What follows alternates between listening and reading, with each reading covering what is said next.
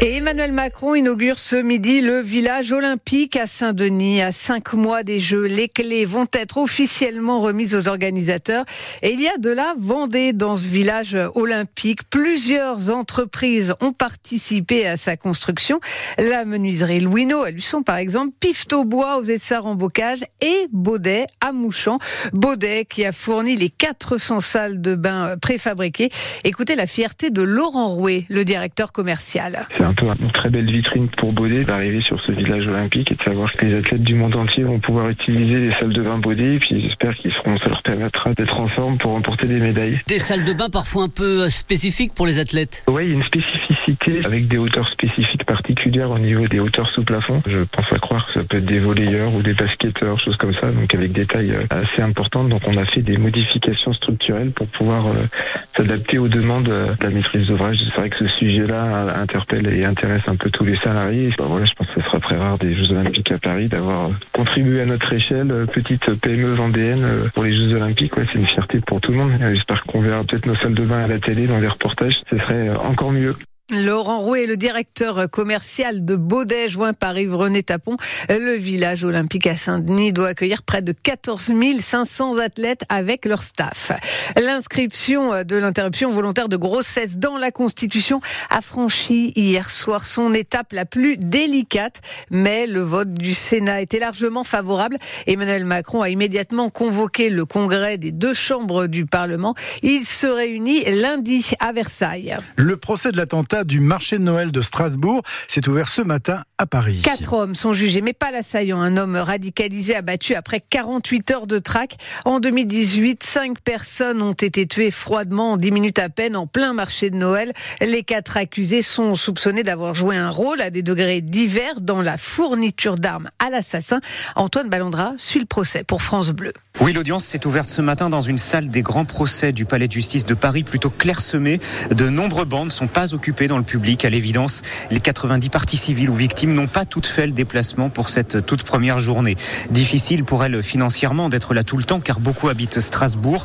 D'où la demande insistante de plusieurs avocats, dès leur arrivée ce matin, d'obtenir la mise en place d'une web radio. Elle permettrait, disent-ils, aux victimes de pouvoir suivre le procès dans son intégralité. Un procès qui a commencé par la présentation des accusés. D'abord Audrey Mondgei, le seul à comparaître détenu, le seul poursuivi pour un motif terroriste. Ce rappeur, ex-agent de sécurité, est accusé d'avoir aidé activement Shérif Shekat à trouver une arme. Dans son box, l'homme de 43 ans, à la carrure impressionnante, chemise blanche impeccable, semble pourtant effondré, tête baissée et petite voix à peine audible quand la présidente lui demande de se présenter.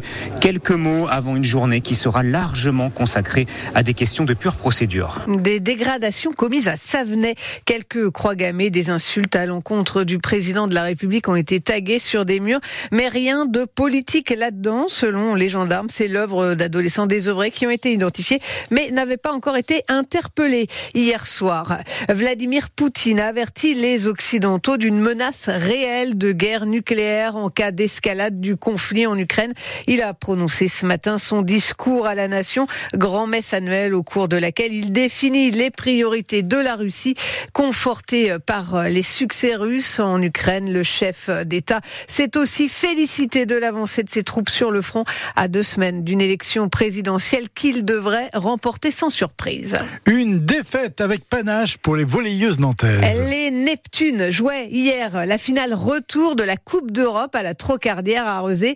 Défaite 3-7 à 1. Elles ont tout donné dans le premier avant de perdre les suivants. L'espoir de remporter la Challenge Cup s'est donc vite envolé car à l'aller elles avaient perdu 3-0 face aux Italiennes de Novara. Mais à la Trocardière, l'ambiance était folle avec près de 5000 supporters venus applaudir les Neptunes.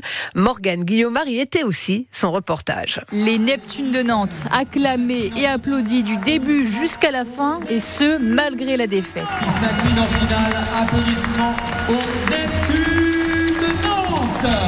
Les 4700 spectateurs les ont poussés jusqu'au bout notamment Jean-Michel et son groupe d'amis. C'est certainement une, une, déception pour elle, mais euh, le match est sympa.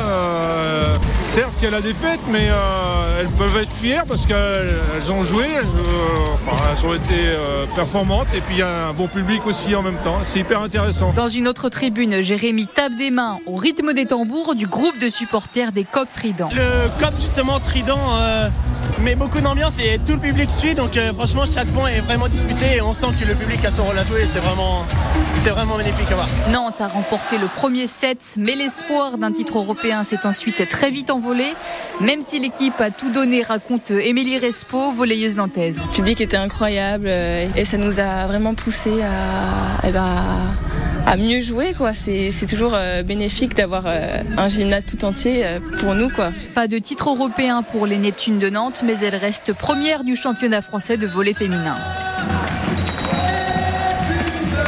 Et puis le reste au Neptune, la Coupe de France, elle joue la demi-finale mardi prochain face à Quimper.